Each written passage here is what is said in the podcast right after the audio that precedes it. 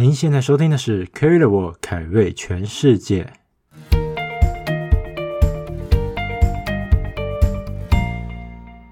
欢迎回到节目上，我是 Carry。最近这段时间，因为帛琉的旅游泡泡开放了，然后以及是疫苗也开始施打，所以现在整个国际旅游环境的状况就是有在慢慢的复苏了。那像以加拿大来说，就是现在打工度假的抽选，其实它的抽签池也重新开放了，只不过现在有多了一些。规则与限制，就是你可能要再上网再去确认一下。那因为现在就整个国际的旅游状况都逐渐转好，所以我们今天就来继续分享打工度假的故事。那我们今天的来宾很厉害，他所前往的国家是算是打工度假中相对冷门的地方——比利时。因为比利时它算是一个不是以英文为母语的国家，它的官方语言算是荷兰语，然后法语还有德语。那究竟他是如何在那边生存下去呢？我们请今天的来宾 Jennifer 简单自我介绍一下，还有想请问一下，为什么当初会选择比利时作为打工度假的国家？呃，大家好，我是 Jennifer，呃，我今年快要三十岁，那我是在二零一七年的差不多对三月底的时候前往了比利时，但那时候我其实从决定到出发，呃，中间大概。不到半年，本来也都没有想过说自己也会去打工度假。然后是在那前一年的暑假，我去了一趟英国的稍微深度一点的旅游。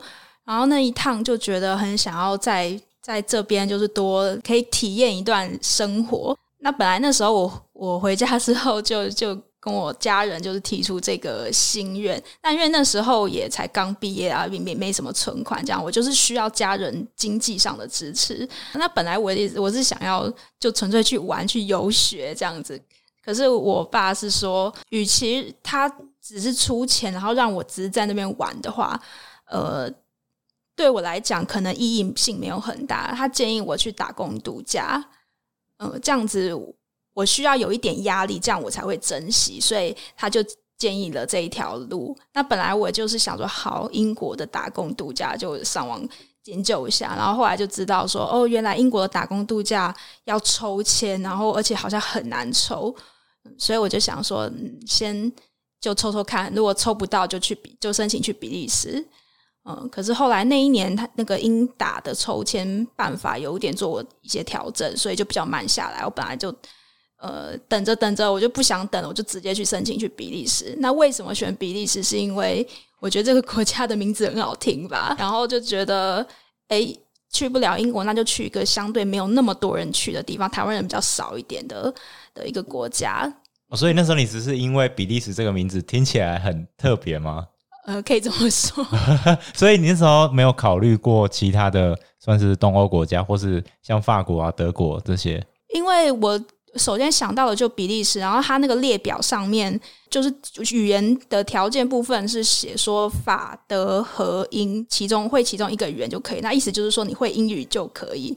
嗯，我就想说就就去试试看吧。那其他国家就比较就就没有研究。然后我那时候上网查关于比利时的一些一些部落客的介绍，然后有一个人写说他在一个非常好的地理位置，然后去哪里玩都很方便。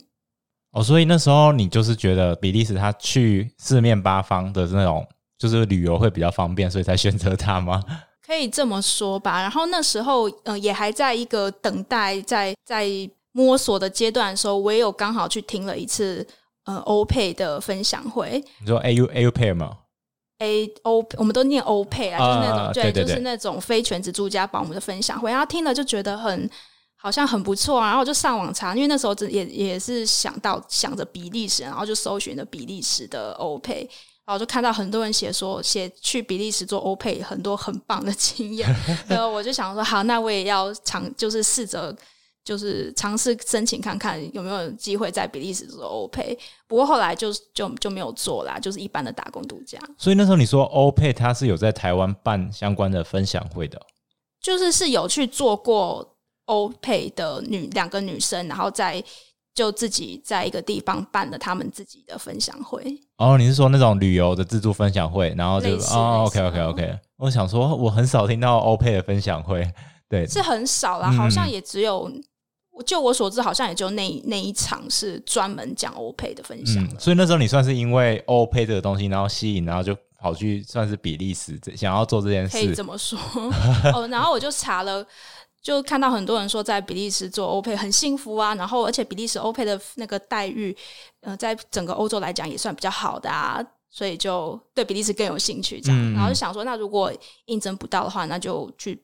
就是做一般打工度假当台劳的，嗯。可是我记得的话，他名额是只有两百个。对，两百。可是去的人真的很少，所以你随时去申请都可以，不用怕名额已经满。所以现在每一年去申请都还是不会满，这样？不会，好像听像我前两两年前有被邀被一个公家单位邀请去做分享，嗯、呃，然后现场就认识了一个就是算是外交单位的一个呃长官。然后就跟他聊了一下，他就说，好像到现在每一年申请的人数也是两位数而已。两位数，就是甚至都还没破百。对。哦，这样这样很少哎。那你那时候你在申请的时候，你有碰到什么很麻烦的规定吗？呃，就是那个时间上有一点难抓，因为你在递交文件去那个办事处之前，你就要自己先办好很多文件，然后有像是什么财力证明啊、良民证啊。等等的这些，然后还要去公证，呃，然后他们这些文件也是有一些效效期，效期是三个月。那这个三个月到底是怎么算？从什么时候到什么时候？呃，是算到呃递交申请的那一天，还是算到去了的时候？那因为我爬文看到的别人的那个前前辈是。应该是递到递交文件是三个月，嗯，嗯，可是我实际去办的时候，他们就那个办事处小姐就跟我说：“你什么时候要去？啊，你什你你几月去？这样到时候你这些文件不是就过期了吗？你这些文件到那边还是要用到的耶。”然后就开始跟我在那里僵持着，然后是我、哦、呃，对，很坚持的跟他说，有什么后果我自行负责。可是。我文我文件真的都在这，希望你可以让我办下去，然后他才就是开门说，你先进来吧，这样。哦，所以以实际的规定上，你的那个期限是要到比利时当地，然后可以去用在当地的那种。可是根本用不到，没有人用到啊。是哪类似哪些文件啊？什么财力证明啊、良民证这些的。哦，财力证明可能会有机会看到，可是财力证明通常是也是很后期才，而且可以马上再去申请啊，对啊。算是，如果你去银行或者去邮局相关的话，大概都是一两天就可以出来。其实我是觉得还好。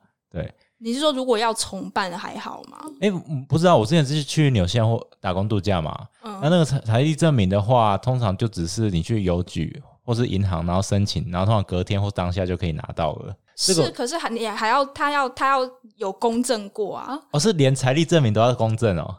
印象中。是我反正印象中我是很多证很多一些文件证明都需要对都需要公公证嗯嗯嗯呃至少良民证是是需要然后公证也是一笔钱他如如果我真的要再重办我就要重新花那一千多块钱呢。你是说光公证就要一千多块吗？还是就是整套下来整套下来哦整套下来、嗯、但是你就是你等于你要先去户就是户政事务所然后办那个良民证哎警察局警察局对警察局要先警察局办那个良民证然后再去找。就是可以认证的单位去认证，就是公证你的良民证这样。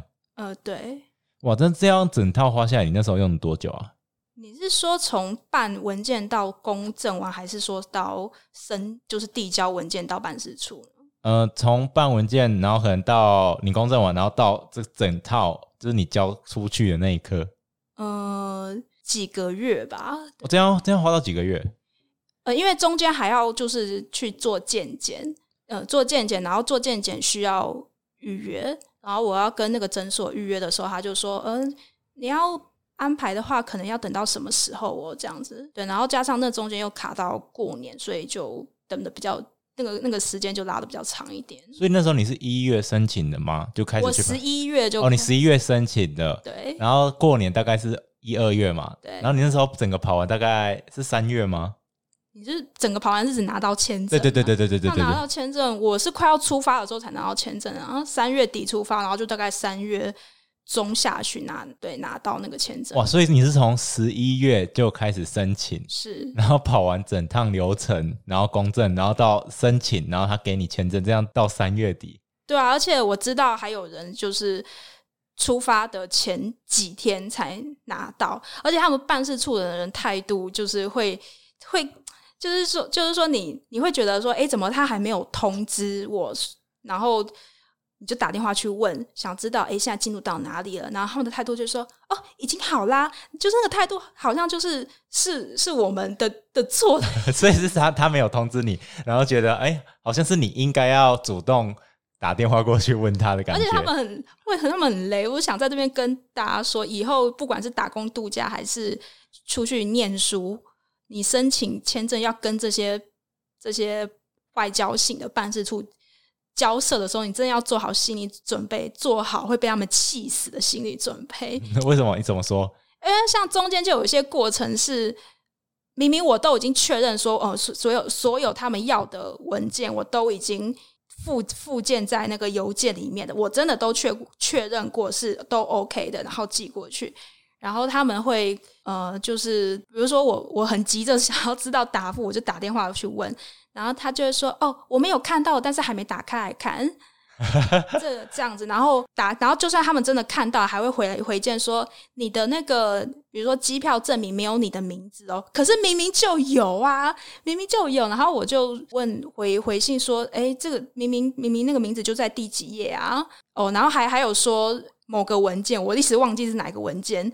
就是说，哎，你还缺哪个文件哦？明明就都有啊。然后我就打电话问他们说，呃，你们要不要再确确认一下？我我给你们当初给你们那一封信信件里的那个附件，然后就回我说，我们文件都信件都删掉了，好雷哦，删掉了，是在当天吗？我很不敢相信，说里面这么多重要文件的信件，你你说你删掉了。所以那时候你是在过了几天才才才继续询问他吗？还是当下？我都因为我那时候就蛮急的，就是我随我那时候就是很神经质，每分每秒都在那边刷那个信收件夹。对对，然后然后就可以的话就都会打电话问这样。哦，那时候你是当天寄的，然后你可能当天或隔天就打电话过去问这样。呃，对对，然后你打过去的时候，他说他已经删掉了。对，然后后来我。家人还有一些一些呃有过这类这类似经验的人都说，有时候啊这种事情最好就是当面矫健，当面当下确认，呃，就跑就跑一趟，这样子会比较省心一点。哎、欸，可是你那时候在网络交件跟现场交交件差在哪里啊？嗯、呃，我。我记得网络补就是有要亲自亲自交件，然后当下就面试嘛，然后他们会说好，面试完了，接下来接下来你要补哪些哪些文件，嗯、呃，你就用寄的就可以了。然后是在这个这一这一关之后开始有刚刚我讲的那些哦，所以不是在现场的时候就全部全部东西就直接交齐了，这样都是后面才要补的。就是有有一些是你去面试。面试的时候要交，然后有一部分是之后交。OK，有点类似你面试成功了，然后你要开始缴交你真的要入境比利时的东西，这样。呃，比如说，比如说来回机票什么，对，OK OK，来回机票这样，就是就算真的要入境那边的东西的资料这样。哦、嗯，然后这边我也要补充说，虽然说他说要看来回机票，可是你只要实际上你只要订去程就可以，那回程的话你就。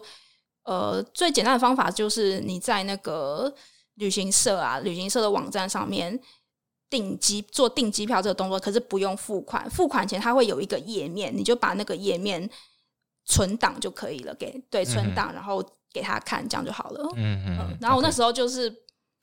就是傻傻的，我就真的就是在在订订了，先订了那个回程机票这样。可是我觉得第一次的话，通常就是。会怕就是过不了啊，所以就会先订。我也是买了之后，别人才说不、啊啊、不用啊，你就你就那样做就好了。就请旅行社开那种机位的证明给他就好。对，那我好奇你这样拿下来嘛？那你到了比利时之后，怎么去开始你的第一步？第一步租租应该就第一步应该就是租找房子看房子吧。我那时候是在出发前出发前一两天的时候。开始看那个租屋社团里要要出租的的房子。你出发前两天才开始看吗？因为你如果太早看的话，他们会他们会说太久了，没有办法等那么久。哦，OK，他就是想要你马上就人在那边，对，然后就是要马上租，就不可能可能预定一个月后这样。不对啊，很很少啦，很很少可以这样子的。嗯、所以那时候你就开始看房子，对，然后哎，你是一过去就马上去你那个租的房子吗？还是说你有先在可能 backpacker 住一下？呃，对，我是先订了四五个晚上的情侣。然后我就打算说，用那那一个礼拜的时间，到处就是就是看房约看房这样，然后希望说可以在那几天之内找找到房子租这样。所以我就是我几乎是落地之后到了青旅，把行李放下，洗个澡，然后我就出门一家一家的去看，你就开始你的找房之旅了。对，那我听说欧洲那边找房子很麻烦，就是有很多规矩，是是真的吗？嗯，是啊，可是也不是说每一每一个房子要出租都这么麻烦。其实也真的就是看看房东的做法是怎么样的啊。我是也有听说过，有些房有些房东呃要出租房子需要看你的，嗯，这个时候就讲到了财力证明，然后像是比如说你的那个薪资收入啊，或是你有没有保人。你说租房要看薪资收入，因为他怕你缴不出房租啊。哦，对啊，你缴不出房租，那如果你没有工作，如果你是学生的话，那可能就是要有个保人，然后就是签签那个保书这样子。比利时这边这么严谨，你那时候是在布鲁塞尔吗？对啊，可是我也有听说你在法国租房子会更更 difficult 更。哦，就是更多更多条件这样，更崎岖对。然后又听说、嗯、有也有听说在巴黎呀、啊，是房东选房客，你你那个好的房子就是很快很快，如果价钱又是很多人接受，那很快就、嗯、就被抢走的。毕竟那是他们的一线城市嘛，所以就是他们有资格选人，对吧？那是很贵的地。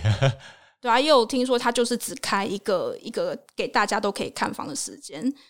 就就只有某一天某个时间而已，然后就就是房房东做主，然后房客就是反而是房东在挑房客的，对对，而且布鲁塞尔算是欧盟的所在地嘛，所以它算是比较多，算是国际人口的。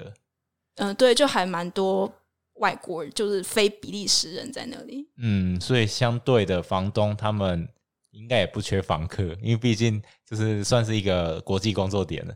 是，而且我觉得布鲁塞尔。说真的啦，他们的房租也不便宜。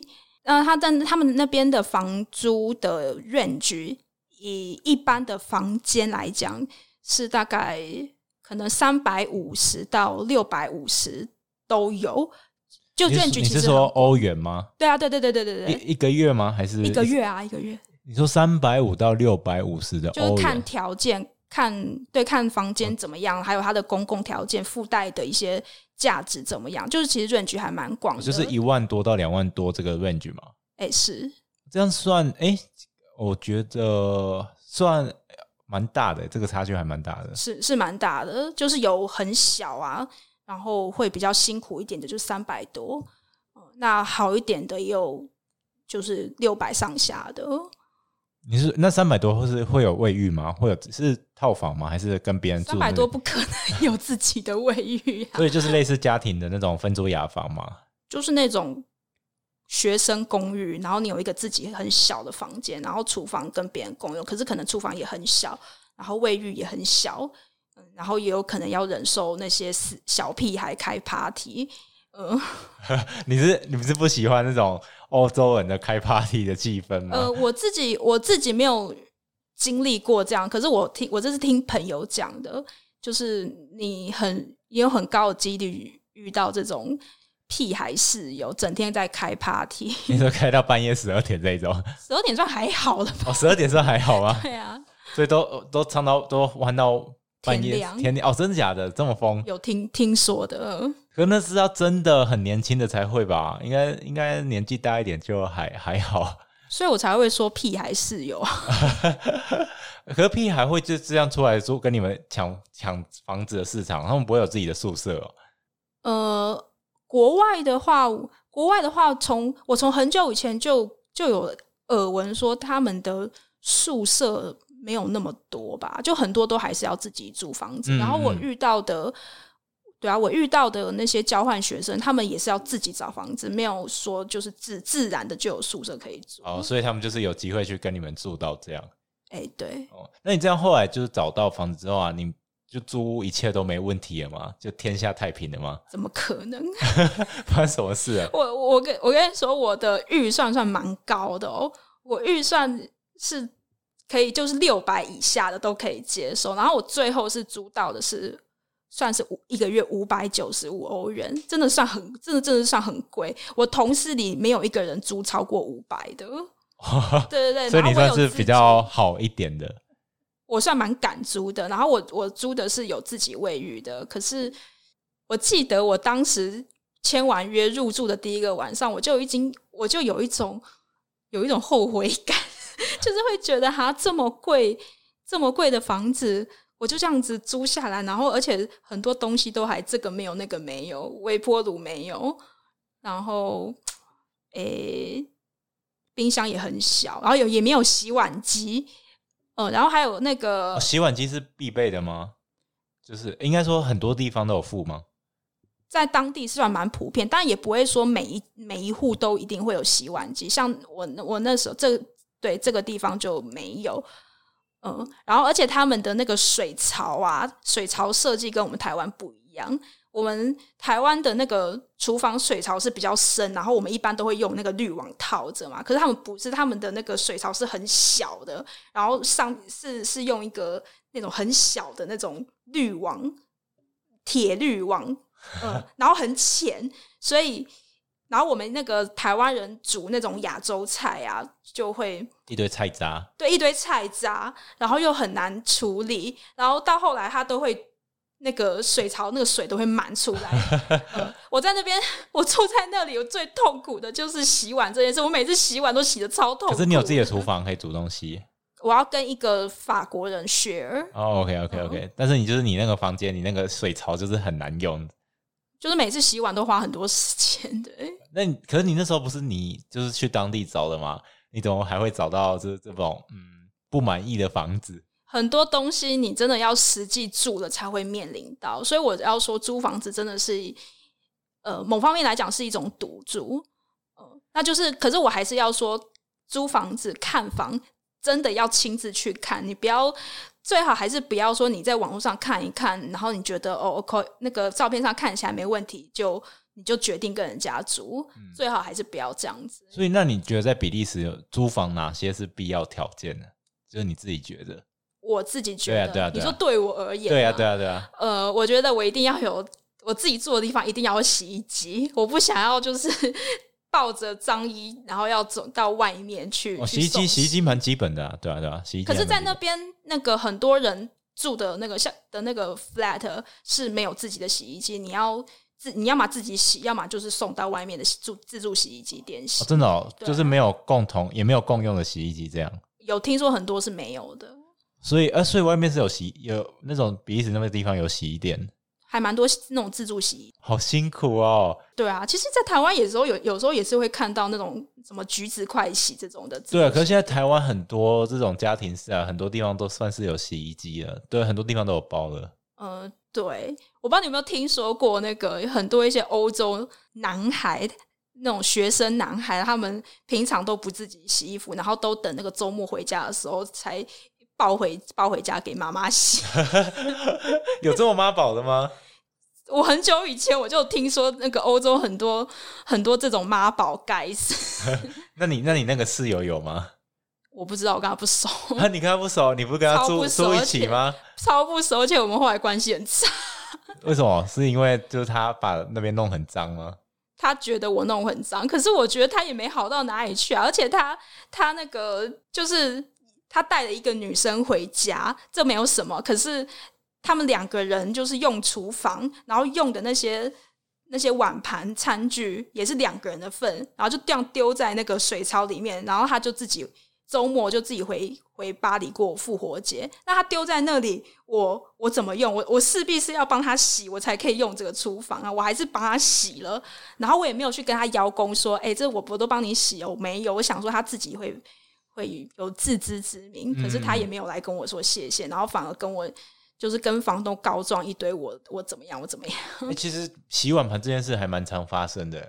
我记得我以前在背包客栈的时候，也是常常会有，我不知道是哪一国人啊，但大家就是常常就是煮一煮，然后就丢在那边，就不理不理他了。对啊，嗯、呃，对。然后后来到呃几个月之后吧，对，我有一段时间下班之后都蛮累，我那时候都是上就是午晚班，那我等于就是我出门上班前，我会在家里自己煮一顿自己的午餐。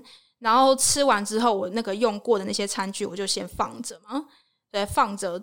我回，可是我下班回家我就很累，就没有马上洗。然后是隔天又要再煮一顿的时候，我再洗过，洗过再重新 继续用。可是他好像回下班回家，好像都会一直看到差不多的那些那些锅碗瓢盆在在水槽里。他可能就会觉得说，我是不是一直都那样放着？哦，他觉得你没有洗，对，他就觉得我没有洗，然后就又去跟房东告状这样。但是，而且，但是他是欧洲人嘛，嗯，所以我觉得他应该算是比较有那种，嗯，房东应该比较会相信他吧，因为毕竟很明显，超明显的。因为毕竟我觉得还是有一点那种，嗯，偏好自己人吧，对啊。哎、欸，对，嗯，然后每那个房东也很奇怪，因为我听说大部分的房东是不会想要介入这些房客们之间的这些小事，对他们来讲是小事，他们不会想介入，他们就觉得。呃，这是你们之间要去适应跟协调的。我听到大部分都是这样子，他只要有收到房租就可以。可是我这个房东就很奇怪，他只要那个收到那个那个告状，他就会想要来来，就是约个时间什么来来调解一下，可是来调现场调解，我我也感觉自己好像好像就是被被差别待遇，就还蛮翻白眼。那你这样后来有好好的就是在租房这一段时间活下去吗？因为我听说。你租房有碰到一些纠纷，就在退房的时候。哦，对，退房这边我真的要说，呃，在国外租房子，首先你入住的时候，你每一个房整个房间每一个细节你都要拍照拍下来，尤其你你有发现有哪哪里不对劲的，什么刮痕啊，那个笔画过的一些痕迹等等的。反正有任何就是不对劲的，你都一定要拍照存证存档。然后一就是这个时候入住签约前就要先跟房东那个 check 说，哎，这些东西是本来就有的。你没有这么做的话，你到后来那个退租时，他是有很大的可能会把这些东西都算在你的头上，然后就从你的那些押金这样一直扣，一直扣。哦，所以如果你就是可能东西有点损坏，他就会跟你说，哎，这个东西坏了，然后。就是你可能要从押金扣这样，对啊。那你那时候有实际被扣到吗？一定有。其实，其实国外租房子，你要说完全的把押金全数拿回，那真的是有要有一点运气，天方夜谭吗？要有我我知道，还是有些人全很轻松的全部拿回来，可是可遇不可求。那你那时候被扣的是什么款项啊？嗯，他就会在退房的时候，就是一一件一件的。check 说，哎、欸，哪里有问题？哪里有问题？哪里脏？哪里不干净？这样子，然后、哦、所以脏跟不干净也会被扣分哦。一定会啊！他他们的态，他们的这个租房态度是，当初这个房间怎么给你的，你你最后就是要原样的还给我。就是 check 那个 check 真的很严。你你如果很担心说你最后会被扣很多的话，你平常对你住的地方的那个保养很重要。嗯嗯嗯。好那除了就是租房这件事以外啊，那你在那边工作啊，或是可能因为你刚才说你算是用英文去面试的嘛？哎、欸，不，算是用英文这个管道，然后申请到比利时的。那这个在你工作上会有什么影响吗？就是如果你不会当地的一些语言，其实我自己人在那里，到后来的种种打听跟经我自己的经验。我遇到很多会法文的人，到了那边之后，他们能找到的打工，其实没有没有比我做的好好太多，或是真的就是跟我做一样的工作。所以我这边是想要讲说，你如果想要出踏出你的舒适圈，到国外去，呃，体验这些这种打工度假的生活的话，你不用太。纠结你你对语言能力上面的不足或没有自信，呃，以我自己的经验来讲，我认识很多会法文，去之前有学过法文啊，或者是法甚至法文系毕业的，去了之后，你如果运气不好的话，你还有可能，你还是有可能就是做到那种很辛苦、钱又很少的的工作。嗯，然后唯有同事本来不会法文啊，可是他到那边之后对这份工作很很上手的，然后到后来就是老板也愿意那个发工作签证给他，而且我要跟你们说，就是呃。你用打工度假签证所拿呃工作所拿到的薪水，跟你用工作签证所拿到的薪水，就是同工的话，可能是不同酬的。因为那边发工作签证有好像有规定说，一定要三千多少欧月月月收入一定要三千，哦，就是有个限制这样。对对，哎，三千多少，那那很高哎，欸。嗯，所以你们可能是做同样的事情，但是他的薪水是可能比你高出两、啊、两两倍的。对，呃，我我在那边认识的一个姐姐，她法文系毕业，可是她在那她到那边就是做那种奶茶奶茶店，然后老板娘很苛刻，也是也是华人开的店吗？是对。OK OK OK OK，那你那时候也算是你是在华人开的店下工作吗？还是你是在算，算是？可是不是不是全然。全全然呃华华人雇主在管理的，也是有当地人。这样我我直接讲好了，就是我的我们的老板啊、经理啊，呃是是比利时人，可是老板娶的太太是是中国人，然后他们就一起创业。OK OK OK，那我所以他的是类似观光工厂吗？哎、应该说类似观光业吗？呃，对，我我就是在那个专门。专门卖给观光团，就是旅行团的那个免税商品店，免税应该算免税精品店，因为我们卖的都是一些名牌精品。嗯、然后我们的接待的客人大部分都是中国跟台湾的旅行团团客，呃，所以我们很讲究效率，我们也没有时间去算个人的业绩，所以不会有业绩压力。OK，、呃、哦，这没有业绩压力哦，这样还不错哎。对啊，因为其实我们。是卖团的，所以没有没有什么业绩压力。我们一定会一定会赚钱，你会赚钱。而且团客啊，常常你有几个人买的，然后别的别的同团的人也会跟着受到影响，然后也跟着买这样。那这样你们的那个店应该算是精品，应该算是还蛮有名的吧？对啊，因为不然这样大家自己通常就不会出比那么大大大方啊。你说在当地很有名？对啊，在当地应该算还不错的吧？嗯、呃。华人圈几乎都都知道知道他们。OK OK，反正就是去比利时，通常一定会去你们那间店，算是采购这样。呃，那时候现在当然是特殊时期啊。可是那时候可乐啊、雄狮这两家的台湾这两家旅行社的团，几乎都会来我们的店里面。那这样你在那边，你跟你应该说你们没有什么业绩压力吗？那你跟你同事之间相处的都还可以吗？因为毕竟没有业绩压力的话，就比较不会有那种勾心斗角的感觉。其实我觉得我那一我我的同事们，台湾同事们人都蛮 nice 的。嗯，我甚至一度曾经觉得，觉得我可以说是从小念就是上学念书到后来所有打工的环境里面，他们那边是我遇过的。最 nice，每个人都很 nice 的一个一个环境了。哦，这这么有这么夸张吗？对，可能因为我以前遇到很多很多很多很坏的同学同事吧。那是这这也是你的第一份工作吗？是我大学毕业第一份工作。OK OK OK，那你后来就是一直在这里这个算是这个免税精品店工作，然后一直到结束吗？嗯、呃，我就只有做这一份工作，然后离职之后我就到处去玩了。哦、oh，OK，所以就算是你那时候比利时有规定要可以做多久吗？是六个月吗？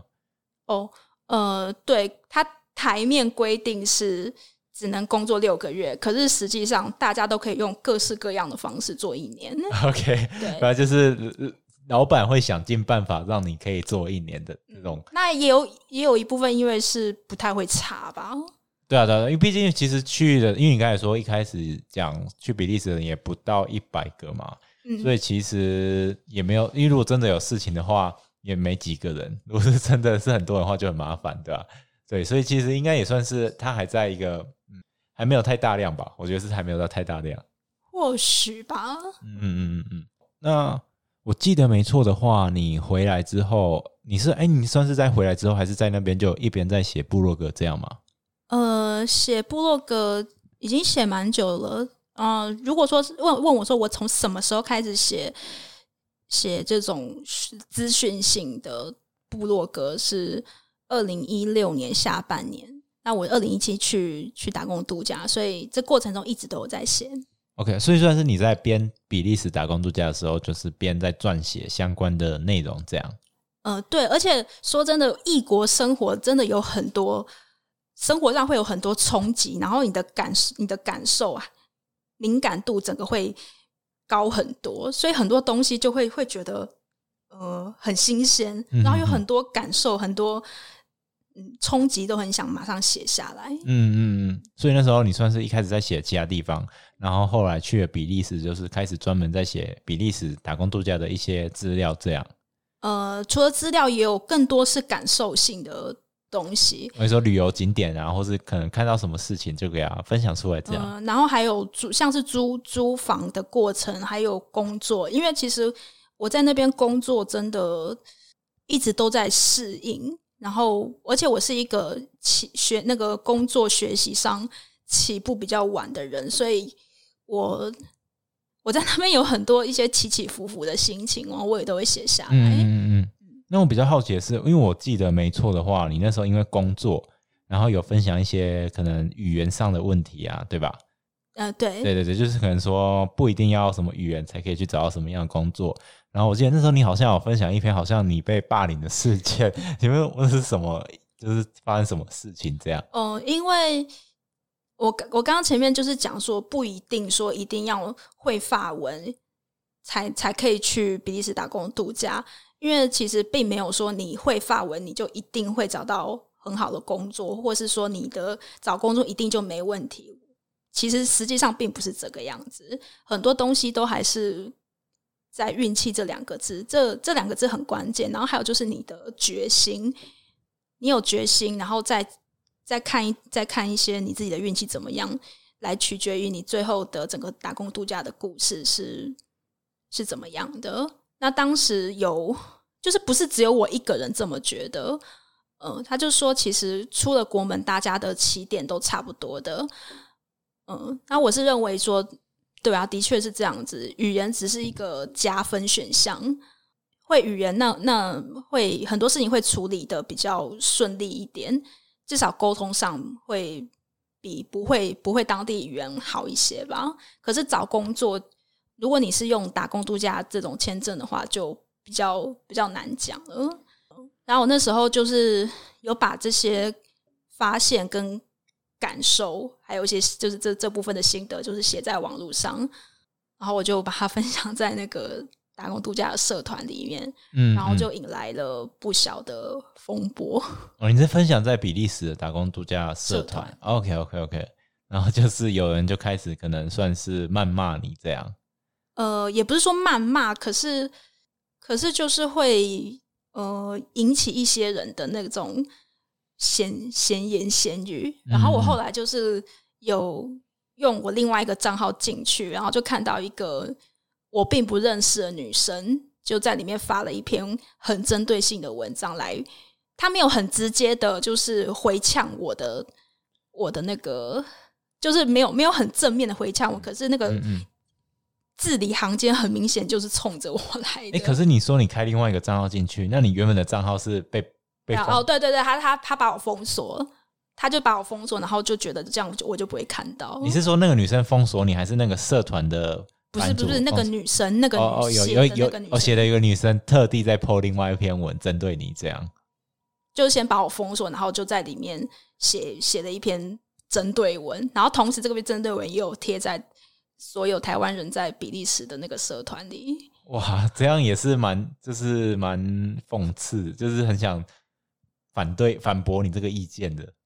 嗯，对，而且我从那一次事件，然后看到一些人的，就是一些人发在那个社群上面的一些东西，我我我从那之后才知道，说原来有那么些人的价值观是，你人已经不在这里。而且你已经回，就是说，像打工度假的，你已经结束打工度假，你已经回台湾了，你你没有，你就没有资格再分享这个有些人的价值观是这样，嗯、我还蛮吃惊的耶。嗯嗯，嗯其实其实只要你有在待过的话，其实基本上就没差。我觉得他们应该对啊，我觉得个人的价值观就是有有差别啦，对啊，因为他们好像会觉得说，这个很多东西是会随着时间在在改变的。那你已经回去了，而且已经回去那么久了，那你你你再来分享这些你当时几年前的这些经验，可能可能会就是比较没有什么 什么参考性之类，嗯、他们会有他们会有一些这样子的想法。嗯、可是毕竟比利时的资料那么少，我觉得愿意有人就是有人愿意出来分享，已经是一件就是还很好的事情了，对吧？然后还要这样去批评，其实算是还蛮不好的。嗯，对啊，可能也是因为。圈子很小吧，所以这种越冷门的国家，在网络上的资讯可能就会越，就是会越少。那那时候你在那种比利时的相关社团啊，那种人数大概都是在多少啊？就我记得台湾人在比利时那个社团好像两千多人吧。哦，这样这样还蛮多的哎。你说以比利时的这个国家来说吗？以对，我觉没有，就是以两千多人这个数字来说，我觉得算算算多了吧？我觉得算多了，因为这样你。发那个文，然后被就他就对方谩骂，这样这样算是也是一个不小的伤害。嗯，可以，我我我当时其实也是蛮，对啊，就是还还蛮受伤的。不过我也承认，说我一开始的的用字遣词可能真的太太武断了一点。不过我也我也我觉得也是一种一种经验学习吧。那你后来有反驳他吗？嗯，我是。我没有反驳他，可是我因为我看到我的以前的一个同事，同事，那我跟他当同事期间，我觉得他人蛮好，那他也很就是也常常跟我聊天这样子，哦，只是我离职之后就没有什么再联络啦。然后那时候就看到这个同事在在下面跟着起哄，跟着起哄，我就觉得觉觉得你有必要这样子吗？然后就有私讯的，对，私讯的跟他。跟他讲 一下，这样，嗯嗯，OK OK，反正后来就是你觉得这件事就是让他风波过去就好，就就不要再就继续下去了，这样。对啊，我就我就是觉得说，反正反正我写这些东西，如果可以，只要可以帮助到一个人，我就已经觉得，那我我写的这些东西，那就是有一个有一份价值在，嗯。嗯嗯嗯好，那我觉得其实这个就是因人而异啊，对吧？其实没有一定的答案，因为可能有人真的觉得语言很重要，就是，可是有人有人觉得，就你只要有那个心，然后有一定的英文程度，就是大概有基本的，这就是都可以，就算是找到一份还可以的工作，这样。对啊，对，我觉得其实这都是因人而异，对。而且我有以前之前有听过你分享，就是访问打英国打工度假的女生，她、嗯、好像我记得她有次有讲说她的同事。一些欧洲人同事，他们英语也都很烂，可是他们就还是可以在那边做得好好的这样。嗯，其实一切都还是要看你的工作的那种态度啊，嗯、还有相关的东西。基本上就是你只要有大概一定程度的沟通能力，其他其实就还好。除非你是真的想要做可能科技业啊那种很需要沟通的。可是我也听说科技业，比如说你去那个非非英语系国家好了。我听说，就是科技的工程师啊，就是最呃一个最象征会英语就可以。哦，对啊，对啊，对。如果你是你是技术能力很强，其实你会英英文就好了。对，嗯，对，对。其实一切都是要看你找什么行业，然后还有你的一些需求，这样对。嗯，然后还有重点就是，我是觉得啦，不管是在台湾还是去了哪个地方，找工作这个事情是。真正真正的话是要这样讲，你不用怕找不到工作，重点在你自己愿不愿意去做。嗯，对，那这个问题其实还有包含，就是你想做什么工作。嗯，其实就是基本上你想要找就会有，只是看那个行业你喜不喜欢。因为其实大家其实都会在那边挑工作嘛，对吧？扫厕所你愿不愿意去做？洗碗你愿不愿意去做？你愿意做，那你就是有工作。对啊，对啊，对啊。其实大家大家主要还是想要。挑工作啊，不然其实工作还是蛮多的。对，嗯、那除了工作以外，那我很好奇，你在比利时那边，平常你去旅游的话，就是都会去哪些地方玩？这样？诶、欸，其实因为我是一个喜欢深度旅游的人，所以而且我我那时候工作的时候是才周休一日，呃周休一日而已。那平常上班已经很累了，那难得那一个礼拜才那么休息那么一天，我就都很宅在家里。呃，所以从上班到离职，我其实没没怎么去哪里玩，然后是离职之后才开始到处，呃，就到到处旅行。啊，我那时候就是离职以后去了意大利，去了呃，从波兰然后往往西边就玩了呃，匈牙利、奥地利、捷克。然后到德国，然后后来到了圣诞节到跨年的时候在英国。哦，是因为比利时它算是在一个比较中间的点，所以就是你算是可以这样，就是环绕着它玩这样吗？可以这么讲吧。那你、那你、那你有在比利时当地有玩什么景点吗？对啊，我好好奇，毕竟你都去比利时了嘛。比利时整个比利时最最有名的景点就是布鲁塞尔的大广场啊。那我我上班的地点就在广场啊。嗯，所以那其他真的布鲁塞尔市内真的就没有什么太多景点了。那会去的真的平常就会常常经过这样子。哦，所以你觉得在比利时这个国家，大部分景点都算是在布鲁塞尔这边？可是也可以去根特啊、布鲁日。呃，大部分去比利时纯旅游的人最会去的三个城市就是布鲁塞尔、布鲁日、根特。啊、呃，会再更深度一点，就是去安特卫普跟烈日、鲁汶、嗯嗯。那你有去吗？呃，对我都有去。哦，你都有去？那你有觉得什么好玩的吗？嗯，我其实我这个人因为都自己去玩，然后我比较享受那种一个人感受当地，走在漫步在街上的那种氛围。然后我印象比较深刻的，在比利时的一个 moment 是走在礼拜天早上的根特。街上，然后就很宁静，有那种气氛感吧。我是对那边比较有印象深刻。然后我这个人的对旅游的的那个就是意义是是在于在于我的感受，而不是到底好玩不好玩。嗯嗯嗯嗯，嗯，可以。那你觉得比利时最特别的是什么？就可能食物啊，或是一些类似的东西，你自己觉得？嗯，他们有一个。节庆活比较有名的节庆活动叫比利时伊丽莎白女皇音乐大赛。那因为我本身以前就是我也有在学音乐，所以我对这个比赛就是比较呃兴趣会比较高一点。然后我的一个偶像也曾经在这一场国际音乐大赛拿到成绩，呃。然后刚好，因为我自己是学大提琴，然后那一年他们的比赛项目也刚好刚好是大提琴，而且是那一年才第一次新增大提琴这个这个乐器，本来是没有的，就是那一年第一次新增。嗯嗯。那他们这个比赛的比赛主要方式是，呃，四种乐器，然后每年一样乐器，四年一轮。哦，这样大家应该可以听得懂我的意思，就是今年办钢琴，然后明年可能就是小提琴，再下一年就大提琴，然后最后一年是声乐这样子。然后到四年再 repeat 这样。对对对，欸、这还蛮有趣的哎。然后刚好那一年是比比大提琴，然后我就买了某一天的那个 Winners Concert 的的票去去听。然后我记得那时候，因为我平常就是在大广场这种很多观光客的地方，然后服务的也是亚洲人，嗯、呃，然后那可是。那一天进去那进去听那个音乐会，我从进场到出整个出来，我身边都是当地人，呃，就是跟平常我都都我都一直在接触台湾人、中国人的感觉是很不一样的。嗯嗯，算是就真的很多当地的就是住居住的人这样。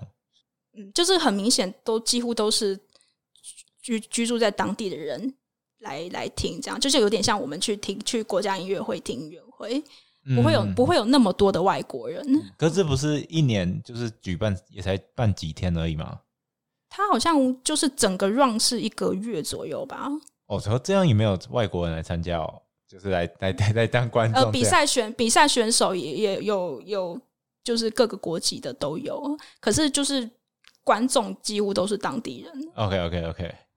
也是蛮有趣的一个活动，因为这个算是算是它是国际知名比赛，可是知道的人还是不多。甚至我有我当时有一个中国同事，他已经在那边住十年了，可是他我跟他讲的他不知道。哦，这样这样，对啊，这这样也是真的蛮蛮 local，对，这真的蛮 local 的。对，那我想要再问一下，就是说你一开始有提到你那时候去申请，一开始是因为欧佩的原因嘛？对，那我很好奇，就是你真你有类似的同事，到真的在做欧配吗？或是朋友有真的在那边做欧配的一些可能心得？嗯，我在那边有认识一个女生，她她她算运气非常非常不好，她一样也是有学过法文，可是去了那边之后，就整个工作运都蛮差的。然后她她说，她刚开始，她一开始到那边的时候。就是找到一个家庭要找欧佩，可是这个家庭开的那个条件还有待遇实在是太不是人。发生什么事了？就是像是像是那个呃比利时欧佩的零用金待遇。呃，表定是一个月四百五十，可是他好像说这个家庭那个开的是三百多的样子。哎，这个有表定吗？这不是算是那种？他有一个，他有一个就是公约啊，他有个专那个专属网站，然后有一条公有，就每个国家有不不同的公约这样。然后像是比利时的话，严格来讲，你要做欧配是只能用欧佩的这个签证去做的，但。实际上还是有人拿着打工度假签证去做欧配的，对啊。然后对表他的那个零用金那个表定是四百五十，四百五十欧嘛？对，差不多四百五十欧。然后每一周的时数是二十个钟头啊，周休两日这样子。嗯、呃，可是他说那个家庭是好像是说只给三一个月三百多，然后要他每天工作九个钟头，三百多是不到一万台币耶。就差不多一万而已。对，而且欧佩基本上是包吃包住再加零用金，可是这个家庭是说一天只给，我忘记他是说只给一餐还是两餐了。哇，这样这样很剥削欸。而且还说你只能吃某些某些某部分的东西，你才可以吃。嗯嗯。嗯那这个那个家庭是华人家庭？不是不是，我这边真的要说，不要觉得只有华人才会欺负欺负自己人，什么人都会欺负你的，只是说我们可能会对于自己人被就是对被自己人欺负会更感更更愤慨而已。嗯，可是其实不是只有什么人才会欺负什么人啊。好，然后他就他就说他一天要工作九个钟头，早上三个小时，下午三个小时，晚上三个小时。这样其实他去找正职就好了啊。嗯、呃，他因为你要知道，台湾很多台湾人都很喜欢，就当做是做经验，然后来说服自己去接受不公平的的待遇，嗯，等等或者是条件。我这边真的要说，不要不要虐待自己，不用对，不用这样子折折磨自己。嗯，然后他说。啊，他就，可是他结果他好像做没几天，他就他就突然间就被被赶出来，然后就对方就只给了他十五欧元，真的从头到尾现金就只给他十五欧元，而且然后他为了要重新办居留证要花二十欧，等于他自己还倒贴了五欧元。那可是这样，那住宿费应该不用再贴给他吧？应该是不用啊，可是可是本来做欧配你就不用为住宿付付什么钱啊，嗯嗯嗯对啊，而且他还他他还付出那么多的劳力耶，那他、啊、所以他只能做不到一个礼拜，然后就被赶出来了。我忘记是多久，反正就是没有没有多久就就被赶出来。你后来是因为他所以才不不想去做欧配吗？还是你那时候不是不是不是，我是人到那边才认识他的。我、哦、是到那边才认识他，所以你是去了之后你也没有打算做欧配这个？这个、我我。对啊，我已经去了，而且我都租房子了，所以就就自然就比较没有再再去想欧配这个东西，Okay. 还是有去逛一下，或是留意一下一些资讯。因为欧洲欧配其实还蛮多的，对不对？对，是很多，而且欧配基本上年纪都不会太大，你过二十五就算年纪大了。哦，过二十五就算年纪大了。对，因为欧配它不是个什么赚钱的的一个项目。所以很多都是一些大学刚毕业的女生，想要先出去外面体验生活，嗯、去去外面看看世界，然后就用欧佩的这个选项，然后出出去，对，出去玩这样。嗯嗯。所以其实你之后如果真的要走，就是要玩欧佩的话，其实还要欧佩，就是想要用这个服务的话，还是要特地去挑一下评价比较好的那种雇主。就家、嗯、家庭这样，我会建议。虽然说我自己没有当过，可是我我有研究过，然后综合很多人的一些经验分享是，呃，你在接洽的时候要相信你的直觉。你如果有觉感觉中间过程有哪一点怪怪的，那就是有问题。嗯嗯，对。然后还有他们当下有没有正在雇佣的欧配？我觉得那个参考性也蛮高的，虽然说他他们合合得来，不代表跟你合得来，可是至少还是有个参考性。如果他们当下有欧配的话，你可以跟这位欧配做个联系，然后问问他，呃，他自己的想法、看法怎么怎么样，这样。嗯嗯，反正就是还是尽量要要多方考虑一下，不要就是傻傻 冲昏头，发现有人在应征，马上就去就去应征这样。还是要再详细的考虑一下。其实好的家庭啦，好的家庭他们自己也会严谨一点的在，在在挑欧配。嗯嗯嗯。那我是想要说，假如因为毕竟做欧配真的毕竟是寄人篱下，风险还是蛮高的。嗯嗯。而且其实，嗯、其实我自己打工换宿也做过类似的东西，哦、所以其实我也知道这种也是风险真的蛮大的。对，因为我之前打工换宿的时候，也有那种，也有其其中一个工作有在帮人家照顾他的小孩，是在台湾吗？不是在澳洲，在澳洲。Oh. 对对对对对，然后也是跟欧佩做的事有点像，是照顾别人小孩。那你有住别人家家吗？有有我住，哎，没有完全住，他还有另外一个家，然后我们就去住那边。对，然后平常就是还没下班前，就可能会去他家照顾他的小孩，这样。对。但是那时候这个算，那你你是算兼职吗？还是也没有，也是打工换宿，这也是算打工换宿。对。Oh. 然后那时候因为他的家人就是突然生病了，还是出什么意外，然后我就是马上就被赶走了。对。Oh. 所以其实这种东西的那种，嗯，就强制性法律面没有那么强啦，对啊。所以其实自己要再注意一下，要保障一下自己。对，而且我这边要说，呃，因为台湾还是大。